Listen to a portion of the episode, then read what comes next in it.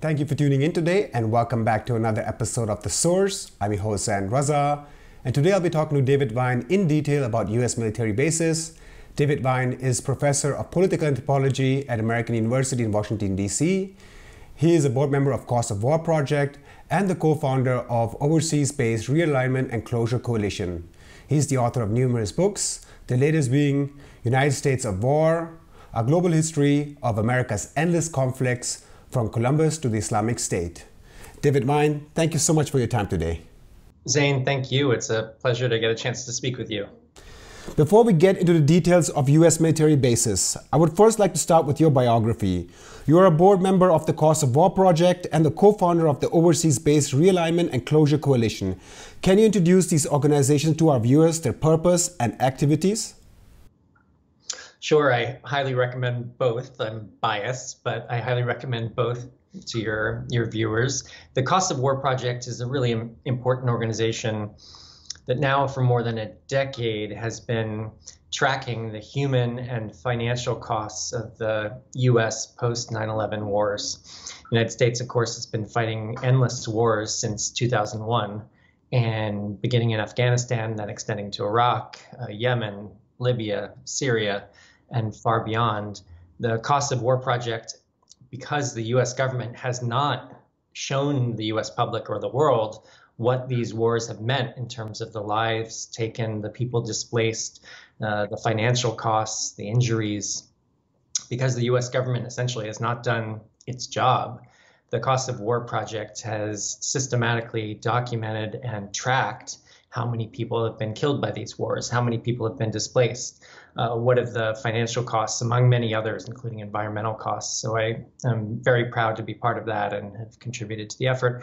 The Overseas Base Realignment and Closure Coalition is a group of activists, people who work for think tanks, academics, and others who have concerns about the what we'll be talking about today, the huge global network of U.S. military bases around the world, the 750 U.S. military bases in around 80 foreign countries and colonies, a bigger collection of overseas military bases than any people, country, or empire in world history. The Overseas Base Realignment and Closure Coalition has brought together people across the political spectrum in the United States who share concerns and want to see the United States begin to close bases abroad, bases overseas, uh, realizing that for a range of reasons, uh, this is a completely counterproductive strategy that is actually endangering the United States and the world in many respects rather than making us more secure. Political anthropology is quite an interesting field. It examines the origin and development of human societies and cultures. As an anthropology professor, what motivated you to apply that knowledge into the field of US empire, military bases, and foreign policy? How does your field connect to this topic? You know, different people have different ideas of what anthropology is, but at its broadest, it's the study of human beings and then can be applied really anywhere. I'm happy to say that in the past several decades, a growing number of anthropologists have used their anthropological skills and anthropological lens to invest investigate the workings of empire, especially U.S. empire, um, but but other empires, often empires past, uh, as well as the workings of the U.S. military and U.S. wars. Uh, and that's uh, what I was most interested in doing. I mean, uh, this goes back to the 1960s when the United States was fighting, of course, a war in Vietnam and other parts of Southeast Asia. And some anthropologists began saying, wait, why, why are we spending so much time focused on relatively small and esoteric matters often and ignoring the most powerful force in the world, or certainly one of them, in the power of the U.S. empire, the power of U.S. imperialism, um, and the, the wars that the United States was waging. Uh, over time, the, the field developed, um, but I'm part of a, a, growing number of anthropologists and others who've been studying the effects of U.S. military bases abroad, and that's where my career sort of began. Uh, by looking at one military base, uh, based on the island of Diego Garcia very small and isolated island in the middle of the Indian Ocean, where the United States has had a military base since the late 1960s, early 1970s, and where to create the base, the US and British governments, the US conspired, it's not too strong a word to say, conspired with the British government. We have the documents showing this conspiracy. Sometimes there are real conspiracies. Um, the two governments conspired to forcibly remove the entire indigenous people of Diego Garcia and the surrounding Chagos archipelago and dump them in exile. And beginning uh, around 21 years ago, I was asked to, to help document the effects of that exile, the effects of being forcibly removed from your home and dumped uh, in exile without any resettlement assistance, without jobs, without homes. This is what happened to the people of Diego Garcia and the rest of the Chagos archipelago. They're known as the Chagosians. And that made me begin to ask a series of questions, not just about the effects of having your homeland stolen from you. That was the where it began, but also why does the United States have a military base in the middle of the Indian Ocean, thousands of miles from the nearest U.S. borders? Does the United States need a military base in the middle of the Indian Ocean? What exactly is this base doing, and what are this huge what's this huge collection of military bases doing around the world? Are they are the bases protecting the United States and people around the world as has so often been claimed? Um, but very rarely has anyone asked the people who make those claims to prove it prove that these bases are protecting U.S. national security, prove that they are ensuring regional and global peace and security. Uh, often the exact opposite has been the case. These bases have been launch pads for war. That has been the track record since the United States began building this massive and unprecedented collection of bases around the world during World War II and then maintaining and often expanding it during the Cold War. Uh, so that's sort of how my career took off, beginning with this one base and then beginning to look at the whole collection of US bases around the world and the broad effects they're having on people and the damaging effects, let me be clear, that they are so often having in human terms, in environmental terms, in social terms, among many others. You already mentioned some facts, but let's get more into the details of US military bases. Uh, can you provide us? Uh, with some context of how these US military bases developed and how many of them are there now and what are their actual costs and even functions if it's not there for security and peace as is usually claimed. Let me again stress that this is a, a long outdated policy that is a catastrophic waste. And more than just being a catastrophic waste, uh, they are extraordinarily dangerous in a range of ways in making war more likely rather than less likely. Again, let me begin with some of the, the background facts. There are currently around 750 U.S. military bases around the world in some 80 foreign countries and colonies. There are also thousands of U.S. military bases in the continental United States, the 50 U.S. states, indeed. Um, but this collection of bases, 750 bases in 80 countries and colonies, is again a larger collection of foreign bases than any country or empire or people in world history. Uh, compare it to the number of U.S. embassies and missions and consulates. There are about 275 embassies, missions, and consulates. Compare that to 750 bases. Uh, there are other countries that have foreign bases. Russia, of course, notably, has foreign bases. Uh, China has a grand total of eight. Uh, Russia, its numbers are, are difficult with it, every country because of the secretive nature of bases, and the Pentagon puts out a list every year, but it's notoriously inaccurate. But Russia probably has on the order of two to three dozen foreign bases.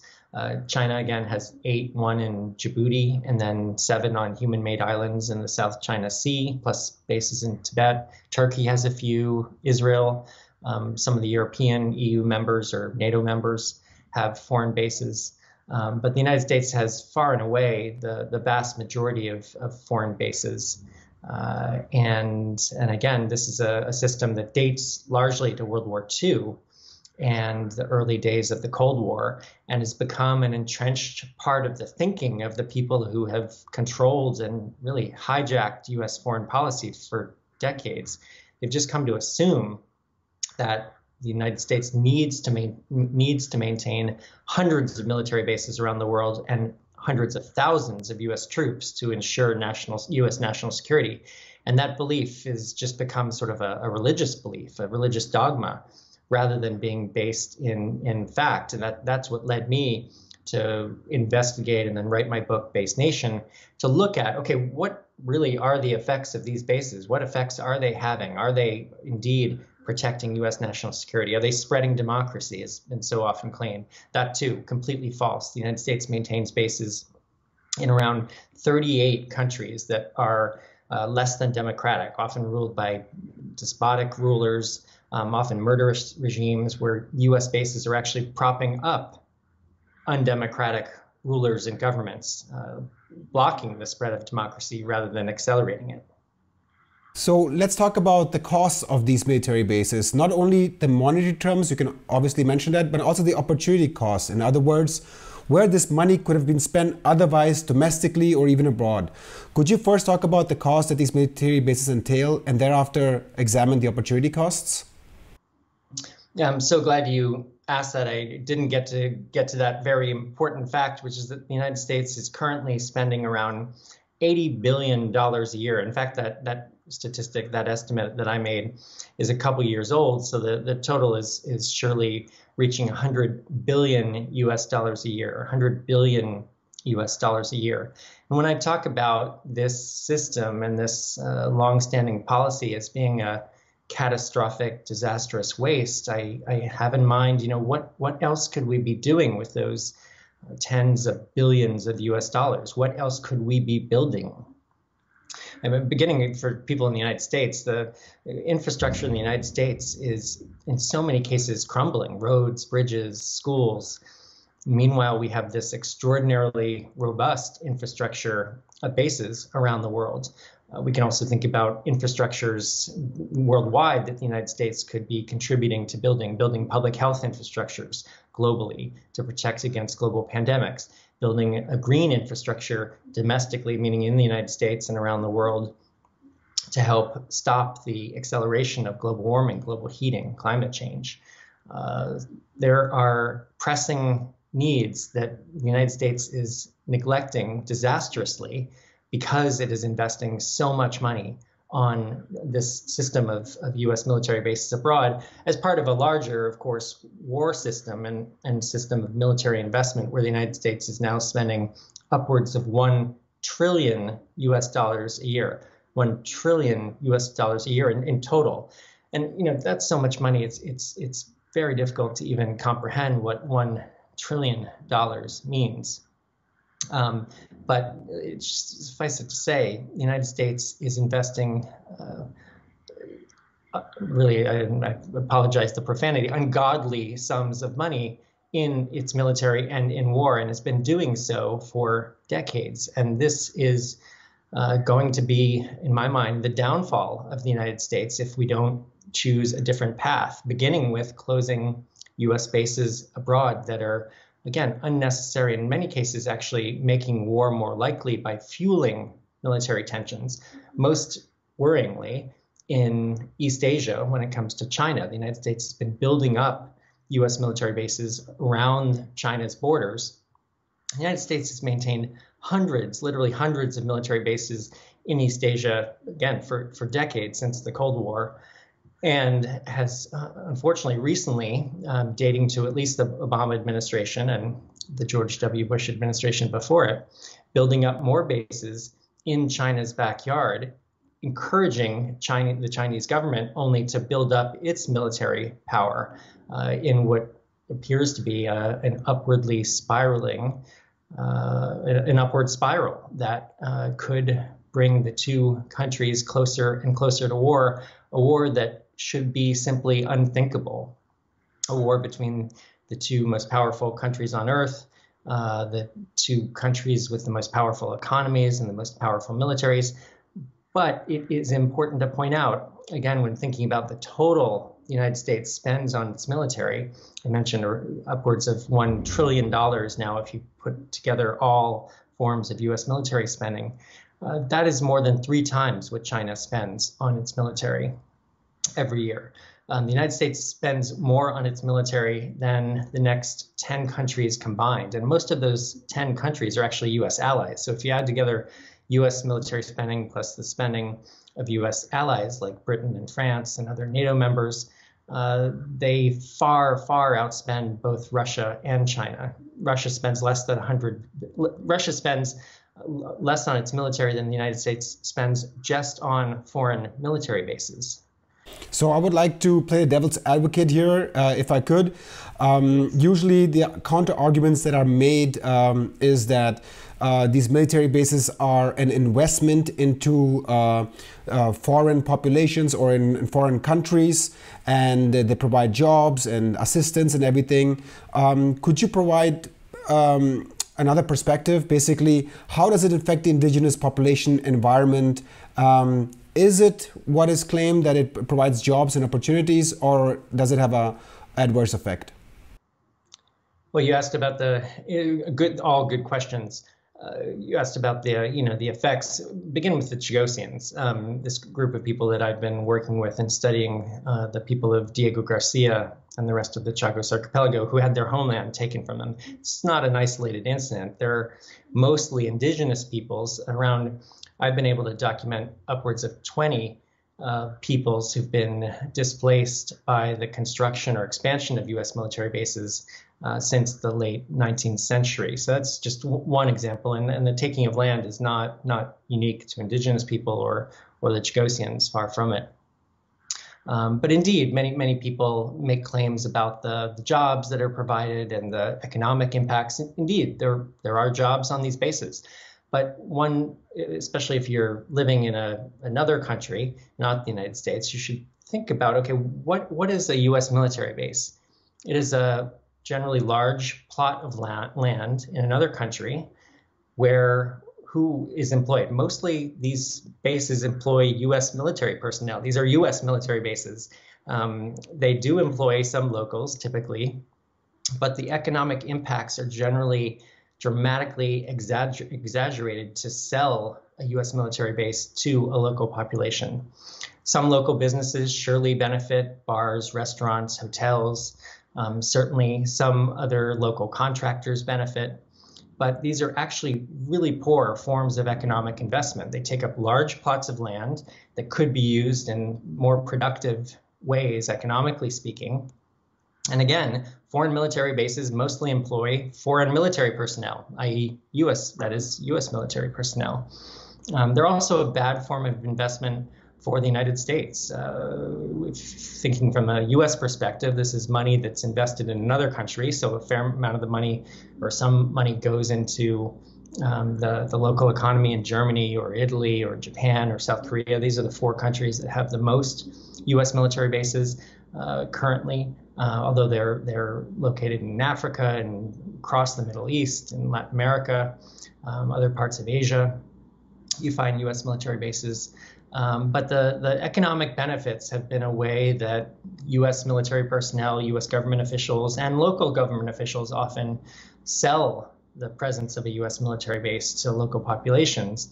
Um, but the, the benefits, the economic benefits, are, are, are greatly exaggerated and, and especially um, they are especially poor when compared to other forms of, of economic investment. You could look at Okinawa, Japan, where many know the United States has maintained bases since World War II, and where there's been a very active protest movement. In most places where there are U.S. military bases abroad, uh, foreign U.S. military bases, one sees various forms of protest over time. Uh, people tend not to like having a foreign military on their soil and living side by side. Again, people who work on these bases, you can understand when they might uh, appreciate the bases. Although even them, I, you know, I, part of my research was talking to locals who work on on U.S. military bases abroad, and and they often, while enjoying the jobs they have, understand why other people uh, are concerned about their their their presence. Um, but in Okinawa, the the Okinawan people have been able to claw back, struggle to get back um, many of the bases formerly occupied by the U.S. military and have turned them into, uh, in some cases, shopping malls, housing, businesses. Uh, in Germany, there are cases where uh, former bases have become universities. Uh, there are many examples of, of transforming bases into far more useful uh, functions and purposes. And, and, and that's the call that I, I make and the call that others in the, the overseas base realignment and closure coalition that I work with have been making that, that the United States needs to begin closing these tremendously wasteful and, and frequently dangerous U.S. military bases abroad and building up far more useful. Um, for example, the diplomatic presence in the United States. We're not calling for the United States to abandon the rest of the world or disappear on the, on the, on the global stage. Far from it. We're saying close U.S. military bases abroad and, and build up the U.S. military presence while also supporting locals in, in their efforts to transform foreign military bases into things like schools and businesses and parks and, and other far more useful uh, and, and peaceful uh, ways of using uh, land. Let me look at another argument that is usually made. According to the BBC, the US and the Philippines are holding their largest ever joint military drills after China concluded large scale exercises around Taiwan. This would involve more than 17,000 troops, including 12,000 from the US. It also includes drills to blow up a mock target warship in the South China Sea. In the end of the article, they state, and let me quote them here, quote, the aim, say, will be deter will be to deter further territorial expansion by China in the South China Sea, while also provide a place for the US to watch Chinese military movements around Taiwan. Unquote. Don't you think it is vital to curb Chinese aggressive territorial expansion with military bases, given that these countries do not adhere to democratic principles and therefore pose a threat to global security? I mean, look at the Russian war on Ukraine. It could be taken as an example. If the US had military bases there, the war could have been avoided. These um, uh, US officials usually argue. What do you make of this argument? Yeah, I, I, don't make much of that argument at all. I, I, think that the opposite is the case. The United States was building up U.S. military bases in Central and Eastern Europe, closer and closer to the borders of, of Russia, and uh, increasingly threatening Russia. And uh, certainly were not effective in, in deterring the Russian uh, illegal imperialistic invasion of, of, of Ukraine. Um, far from it. I, I, think the the construction ex- and expansion of U.S. bases in, in Central and Eastern Europe helped uh, encourage uh, a, a, military response from from Russia, and it was the, the threat of U.S. and NATO bases in in, uh, in Ukraine if it joined NATO um, that I think was part of the uh, reason that, that Putin invaded. Uh, and let me be clear that this is not a justification for for Putin's illegal and imperialist uh, war. Um, but uh, the, the, the deterrence strategy has not worked. Um, and again, when it comes to China, the United States has far too many bases in East Asia already. The Chinese government indeed has built around seven military bases on human-made islands in the South China Sea that are not are are not its islands um, as or they're not even islands. They are, they're human-made. They're a set of reefs and rocks in the sea um, that uh, a UN court has has ruled are properly the sovereign territory of, of the Philippines. Um, this happened several years ago. Um, China should leave, um, but China has not exhibited uh, aggressive, uh, expansionist uh, military practices. Um, you know, who has been launching wars and engaging in wars around the world in the last 20 years? The last war that the United States has, uh, along with many of its NATO allies, China's last war outside its borders was in 1979. Um, there was a huge amount of fear mongering when it comes to the Chinese military threat that is be, being used to justify a buildup of U.S. and allied military forces and bases, um, to justify greater and greater amounts of military spending, um, all to the benefit largely of weapons contractors, military contractors, the military industrial complex, as we call it here in the United States, uh, a set of, of interests that are um, driving and again hijacking U.S. foreign policy and and uh, increasingly encircling China in a way that is only encouraging China again to respond militarily, uh, to build up its military forces in a way that could even accidentally trigger a war between the United States and China that should be, as I said before, unthinkable. Not just because these are the two most powerful nations on earth, not just because they're the two most powerful military and economic powers, because these are nuclear armed powers. Any military clash between China and the United States could easily spin out of control and become a nuclear war that could endanger all of human existence on Earth, literally endanger all of human existence on Earth and kill millions, tens of millions, if not billions of people if it was a full scale nuclear war. Uh, this should be beyond frightening, and we should be doing everything in our power to prevent any possibility of a war between China and the United States. And instead, of course, we should be encouraging the leaders of China and the United States to be working collaboratively. Not an easy task, but this is what we must do work collaboratively to take on the real threats facing China, the United States, Europe, Asia, the entire globe, beginning with the threats of global warming, global heating, climate change, uh, global pandemics, poverty, hunger. Uh, people who, in the United States at least, other countries, of course, um, the, the idea of people sleeping on the streets is, is unthinkable. Um, but, but in the United States and other parts of the world, of course, housing is a pressing concern. So these are the kinds of issues that, that we have to be confronting rather than squandering hundreds of billions of dollars every year in total more than $2 trillion if you put together total global military spending.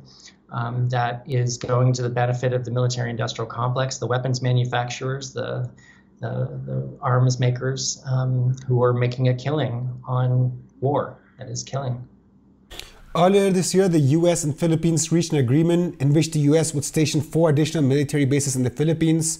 You already mentioned this that the US has now built an arc around China stretching from South Korea and Japan in the north to Australia in the south.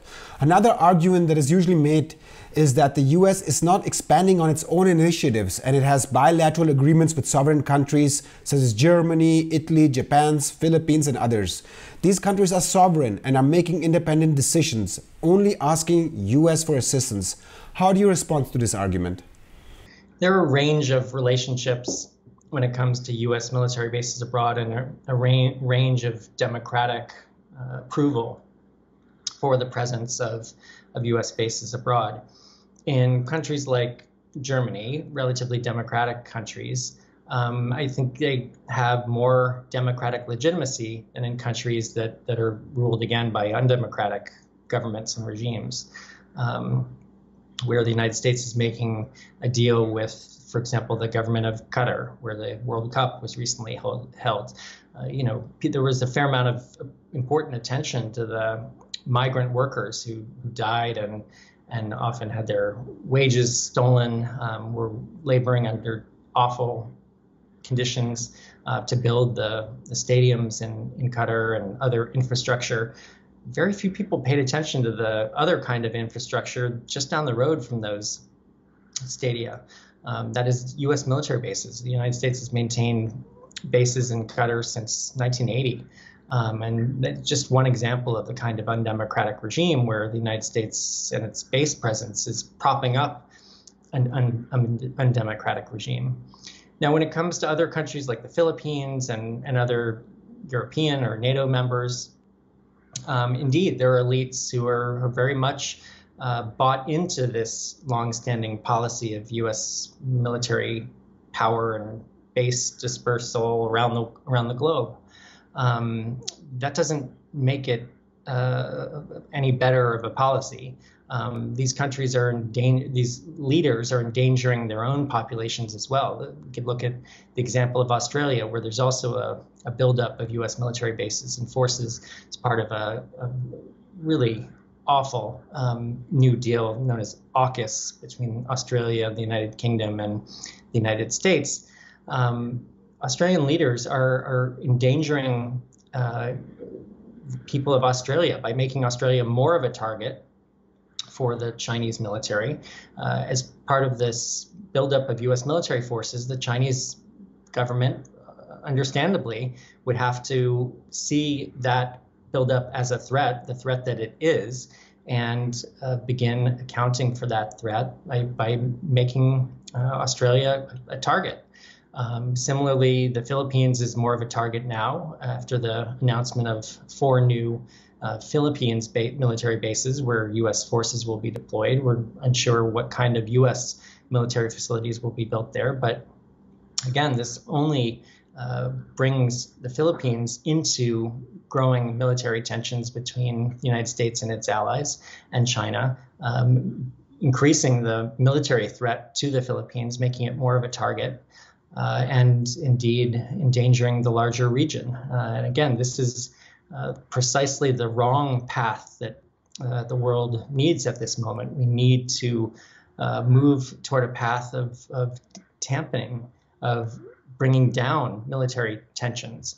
Uh, and collaborating and cooperating on the real threats that are facing the world. David Vine, professor of political anthropology and author, thank you so much for your time today. Thank you. It was really a pleasure to talk with you. And thank you for tuning in today. Don't forget to join our alternative channels on Rumble and Telegram. YouTube, which is owned by Google, can shadow ban or censor us at any time. So, as a precautionary measure, be sure to join us on these alternative channels. And if you're watching our videos regularly, make sure to take into account that there's an entire team working behind the scenes doing camera work, light, audio, in the case of our Jimmerman videos, correction, translation, voiceover. So if you're watching this video and you want us to continue with independent news and analysis, make sure to donate a small amount today. I'm your host, Zain Raza. See you guys next time.